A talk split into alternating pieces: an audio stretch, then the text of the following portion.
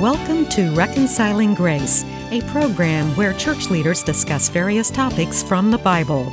During the discussions, there may or may not always be agreement from every panel member on every point, but there is full agreement on the fact that the way to God the Father is through the reconciling grace of Jesus Christ. This is Pete Vecchi, one of the associate pastors for West Carrollton Church of the Nazarene, and I want to thank you for joining us for another episode of Reconciling Grace. We have panelists today, starting from my right, Steve Wilson, who is a graduate of United Theological Seminary in Dayton. He is an author, he's a computer game programmer, we have Mick Wells with us. Mick is the president of Wells of Salvation Ministries. He has uh, been for a long time now the co host of the Cross Connection radio program. We have kind of a special guest with us. She's been here for the last two episodes. She's with us again today, Melody Morris from Faith and Friends Radio. She has been the past executive director of Christian Family Network and of operations for Citizens for Community Values, amongst uh, several other important positions. Vicki Cundiff is with us. Vicki is one of the associate pastors for Countryside Church of the Nazarene in Lebanon, Ohio. And I'm reminded of so many of the programs that I have heard Dr. James Dobson do when he is holding a discussion amongst many people. He says, We just ran out of time, so we're just going to keep the microphones on and keep going. This is going to be our third episode on this topic having to do with a very, very important issue, especially in our day and time. And that issue is abortion. And we are going to continue with this topic because it's so important. And I don't think that we have done another topic that has taken three episodes before, but I guess there's a first time for about anything. And Mick has been leading our discussions thus far, and why stop a good thing? Mick, I'll let you go ahead and just take it from okay, here. Okay, thanks, Pete. And it is a privilege to be able to share with our listeners uh, what we believe is God's perspective on abortion, to talk. Uh, in some de- troubling detail, actually, about uh, what it's done in our society.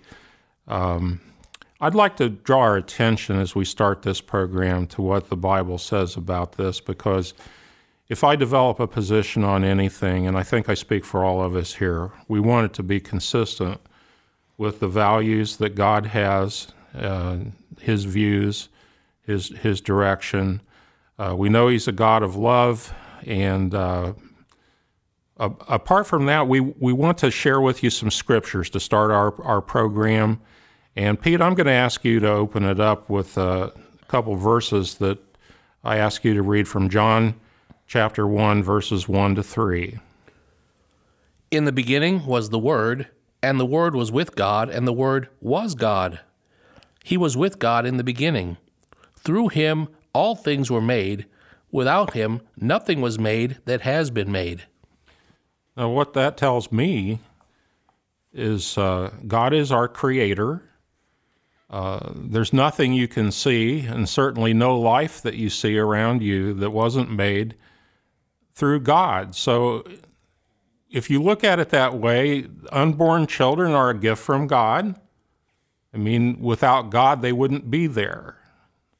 And I've often wondered, you know, if, if God sees to it that a child is conceived, then who are we to, to, to take it away?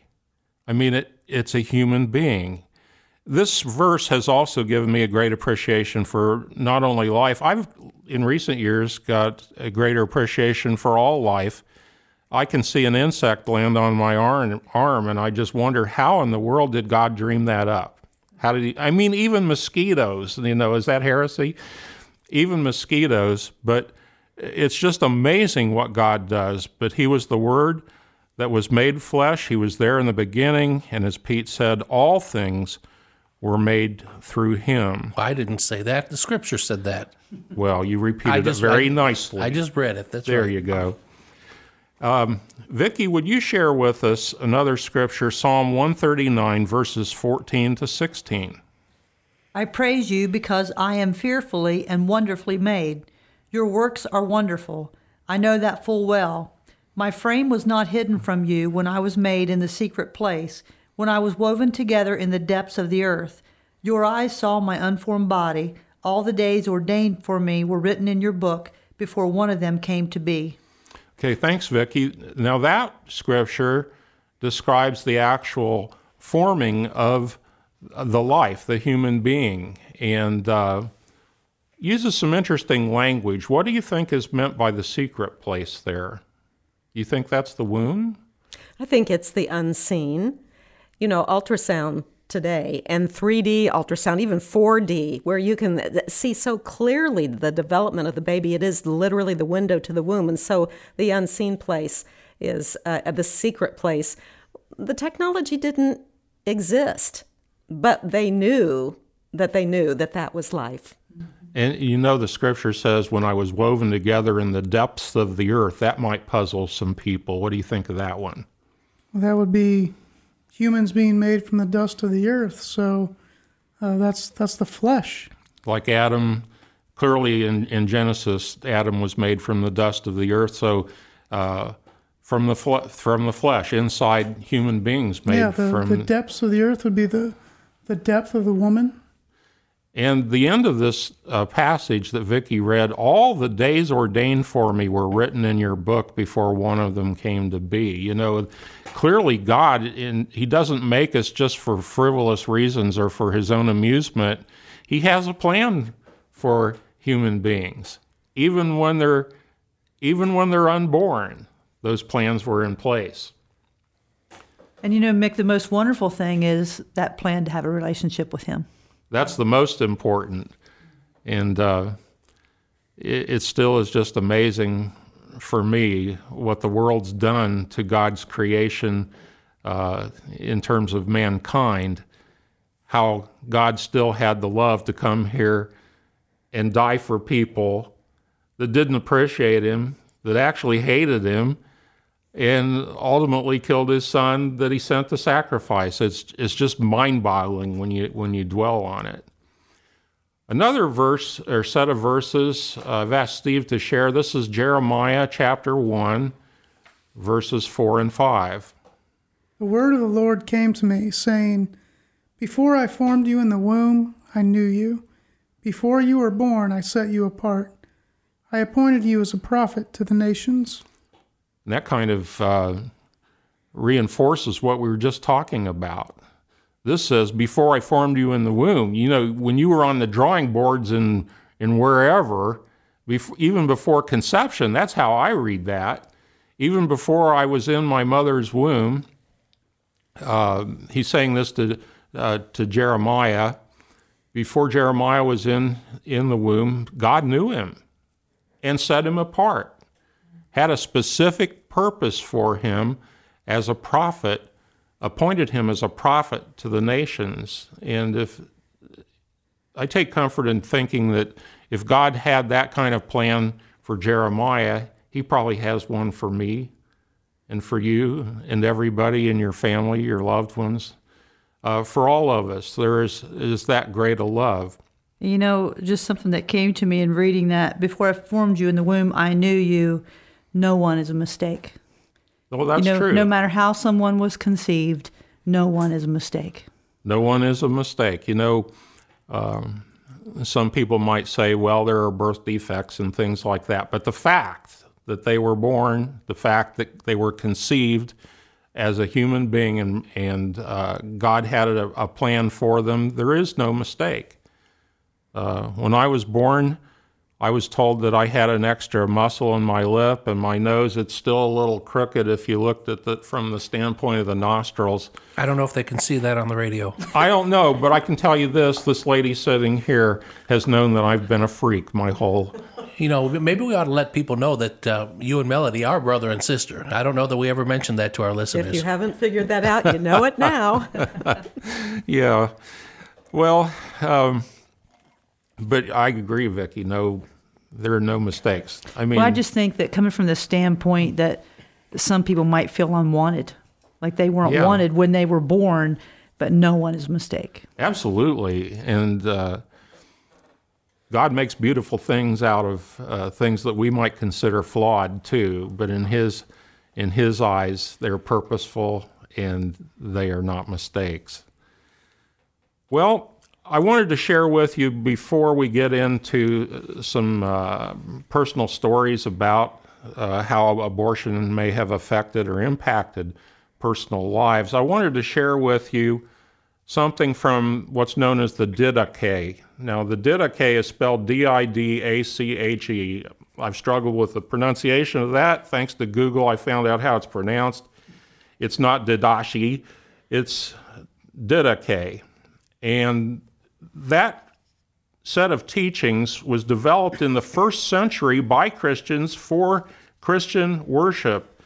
And it's entitled The Lord's Teaching Through the Twelve Apostles to the Nations. Well, in chapter 2 of that uh, writing, the Didache, it reads as follows You shall not murder a child by abortion, nor kill that which is begotten. Now, a couple programs ago, you recall that we said that abortion, it's not a recent phenomenon, it actually goes back a long ways. Uh, and the Didache, recognizing that that was a possibility, instructed people not to abort children nor kill that which is begotten.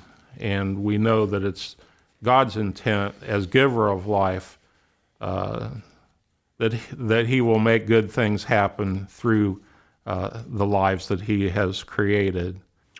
And I know that God has created each one of the lives of each one of the people here and, and in the whole world, in fact. And uh, I know that, Mick, you want to get into a little bit here how the issue of abortion may have affected those of us here on this panel and or people who we know or uh, family members other than that. And we're just a little bit early for our break but i don't think that there's going to be a better time for us to take this break for our sponsor than right now. And then we'll come back and hear those stories once we come back from this break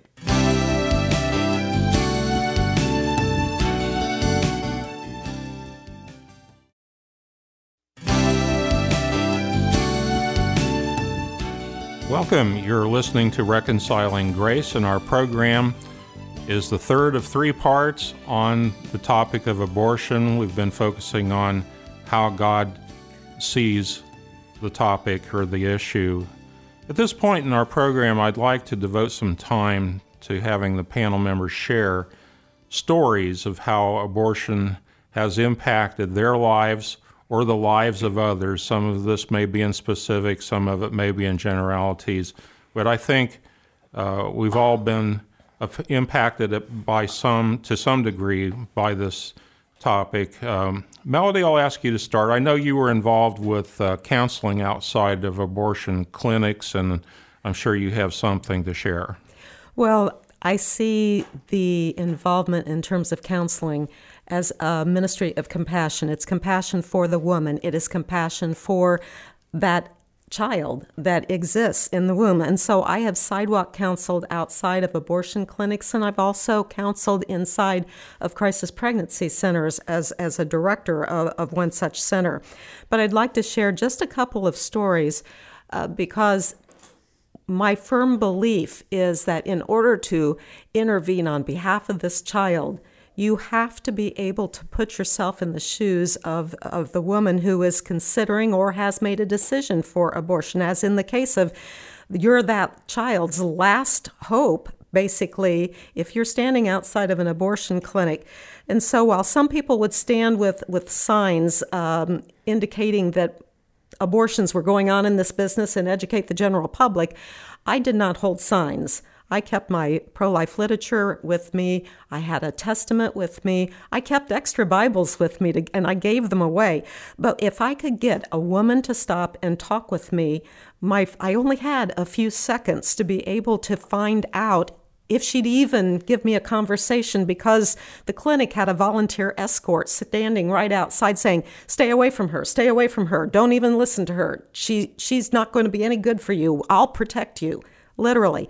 So um, I had just a few moments or seconds really to get this woman's attention. And I was standing in the rain when no one else, I was there with just one other person, and this woman came up to uh, get in to get an abortion. She came to the wrong door because this particular abortionist, literally, his door was off the back alley. And so she came to the wrong door, which meant the escort wasn't out there and it was raining. And I t- had the opportunity to share with her and talk with her. And she said, You know, if you care enough about my unborn child to stand out here in this driving rain after dark in the cold, then you've got something to say and something to share. And she canceled her appointment. Another woman was talked to by sidewalk counseling, and she turned away. And to make a long story short, I was not the sidewalk counselor in this case, but the sidewalk counselor followed her through her pregnancy and ended up adopting her child. Oh, my. So it is a ministry of compassion. It's of giving of yourself to people you may never ever see again. Then there was another young teenage girl who was being pressured into an abortion by her mother. You're going to abort that thing, is the way she put it. And I had literature there that showed the fetal development. And I showed them, and the pictures were colorful, and the pictures were very, very precise and very accurate. It wasn't somebody's drawing, these were literal photographs of a baby in utero. And the more I turned the pages, the mother started softening. I could feel it, and she said, Oh. By the time they left me, they were making plans to go baby shopping for items for that unborn for her Oh, grandchild. And so these are just I mean it's it's a ministry of compassion because I can tell you I took a lot of abuse standing out there. I had beer thrown on me, I had food thrown at me. I was literally physically assaulted. It isn't a pleasant calling, but if you can save a life, it is worth it because it is a heart of compassion. Melody, I think you would agree that none of this is done without a lot of prayer and guidance of the Holy Spirit. Well, I'm glad you mentioned that because I've spent a lot of time in prayer outside of the abortion business, and there were people who were not paid staff. Maybe they were paid people to badger, but literally while I'd be in prayer, they'd be coming and dancing around me and chanting and yelling at me and getting right up in my face and like they were going to spit on me, trying to interrupt my prayers. And um, it's just something that you have to know that the Holy Spirit is with you and you've got His hedge of protection around you. Absolutely. Well, thank you for that. Steve, you had something to share with us. Yeah, they're, you know, we talk about abortion. Uh, I think sometimes as Christians we think, oh, people who have abortions or, or support that, uh, you know, they're evil, they're they're wrong. Um, and I have a story about uh, a girl when I was in high school uh, who, yeah, I pretty much thought this girl was evil. Uh, there wasn't a lot of uh, students in my school who would make fun of Christians, but she was one. She spit on me because I was a Christian. And uh, at the time, I was on uh, what we called the prevention team. It was a, it was from a, uh crisis pregnancy center. We would go around. We would talk to health classes and home ec classes, and we would talk about STDs. We would talk about uh, the virtues of abstinence. We would talk about abortion. And uh, so one time we came to my own school, and I was on the uh, the team that day, and we went into this home ec class, and there was that girl. And I thought, oh great, I'm going to hear about this afterward. But went on with our presentation, and my presentation that day was on the abortion topic. So I stood up, and uh, I had a, a little model with a removable baby, and I talked about how uh, in that time the primary form of abortion was kind of a vacuum suction method where and, and you know i kind of held this model up and i said this is what happens. I described it and uh, as i took that baby out of that model womb this girl started crying and ran out of the room. And i thought i bet she's had an abortion. And i bet she regrets it. And i bet there are a lot of girls who go for abortions who don't really want to do it but they get themselves in a bad situation and they can't see a good way out of it. And so they get stuck, they get pressured, uh, and then, you know, it's one thing for us to say, don't do it. But then the next step is, okay, after you've done it, how do we handle it? Sure. And that's a, that's an important part of how we want to later close our program to talk about how God can uh, watch over and heal uh, the distress and uh, the anguish that have been caused through uh, trauma associated with the process. I don't have anything quite as dramatic as far as realizing that somebody had had an abortion. I do know, and I'm going to try to keep this somewhat vague just because I. I don't want uh, people to think I'm talking about them specifically, but these are true situations that have happened. I remember as a probably teenager um, how surprised I was when my mother told me about um, somebody who she knew had had several abortions. And that was really the first time I'd ever even thought about the fact that uh, I might know somebody who's had this done. Um, I have known of people who have had abortions um, because of reasons of health of the child, uh, because of reasons of they have said that their own lives would have been in jeopardy. Um, which is a little bit different than the things that, that Melody talked about before when we were talking in a previous episode about just the the health, meaning it could be the mental health or it could be emotional. But they were literally saying that their own lives were in danger. And one of the things that I have heard brought up is, for instance, the tubal pregnancy. Um, that's things that happen. I have heard of those people, but I've I've always heard of them afterwards, and um, kind of along the lines of what Steve was sharing. Um, when you hear about it afterwards, and Mick, how you said you wanted to end the program, or at least get to this before we end the program today, is the fact that God does heal and forgive. But before we get to that, I do want to share, kind of along the lines of some of the stories that Melody just told. Um, I do know of one particular situation where there was um, a person who was a high school student and found out that she was pregnant, even had the appointment to go have the abortion, which the um, father of the child was all too ready to support that uh, that decision, and I'm not going to get into all the wheres and why fors, but that person decided not to have the abortion. And um, all I can say is the child was born, the child has been loved, the child has had children of, of their own, and um, a lot of new lives have come into the world because the person decided not to have that abortion. You know, I'm aware too. Uh, my wife worked in a volunteer work for a crisis pregnancy center years ago and had a similar experience where a young lady came in, was being pressured by her own mother to have an abortion. And through whatever counseling and prayer, uh, the lady had a change of heart. It really upset the the mother to the point of almost a threatening of violence. They just didn't want their daughter to go through this uh, and give and give birth. But the lady did change her mind, and you know it was it was amazing what God did almost instantly upon the birth of that child. The grandmother who had been so opposed to having the baby just fell in love with the baby, and the baby grew up to be a wonderful young man. Uh, he's in college now. He's a very successful uh, individual, and he uh, has excelled in his academics and in, in the business world, and uh, and he's got a testimony for Jesus Christ.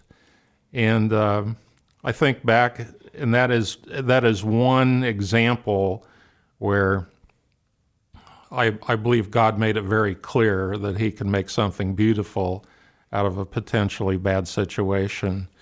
And then, of course, my own situation. Um, my oldest son uh, was conceived when I was 38. And so it was kind of late in life, both for me and for my spouse. And through a series of tests, one called an alpha fetal protein test, the result came back skewed, and we were counseled many times by a variety of medical practitioners of the advisability of having an abortion because the test suggested that he would come out with some uh, abnorm abnormalities. Whether it would, I don't know what it would it have been, but we were counseled on abortion. We refused the amniocentesis, which carried a very small percentage of risk of aborting the baby uh, through the process of amniocentesis. Uh, we refused to uh, entertain the idea. We said, if God wants, if this is the child God wants us to have, then I want that child. And when Mark, uh, my oldest, was born, he was given very high APGAR scores. He weighed uh, a whopping 9 pounds 12 ounces. Uh, he was born by cesarean section. I remember them taking him out of, of my wife. They said, It's a boy. It's a big boy.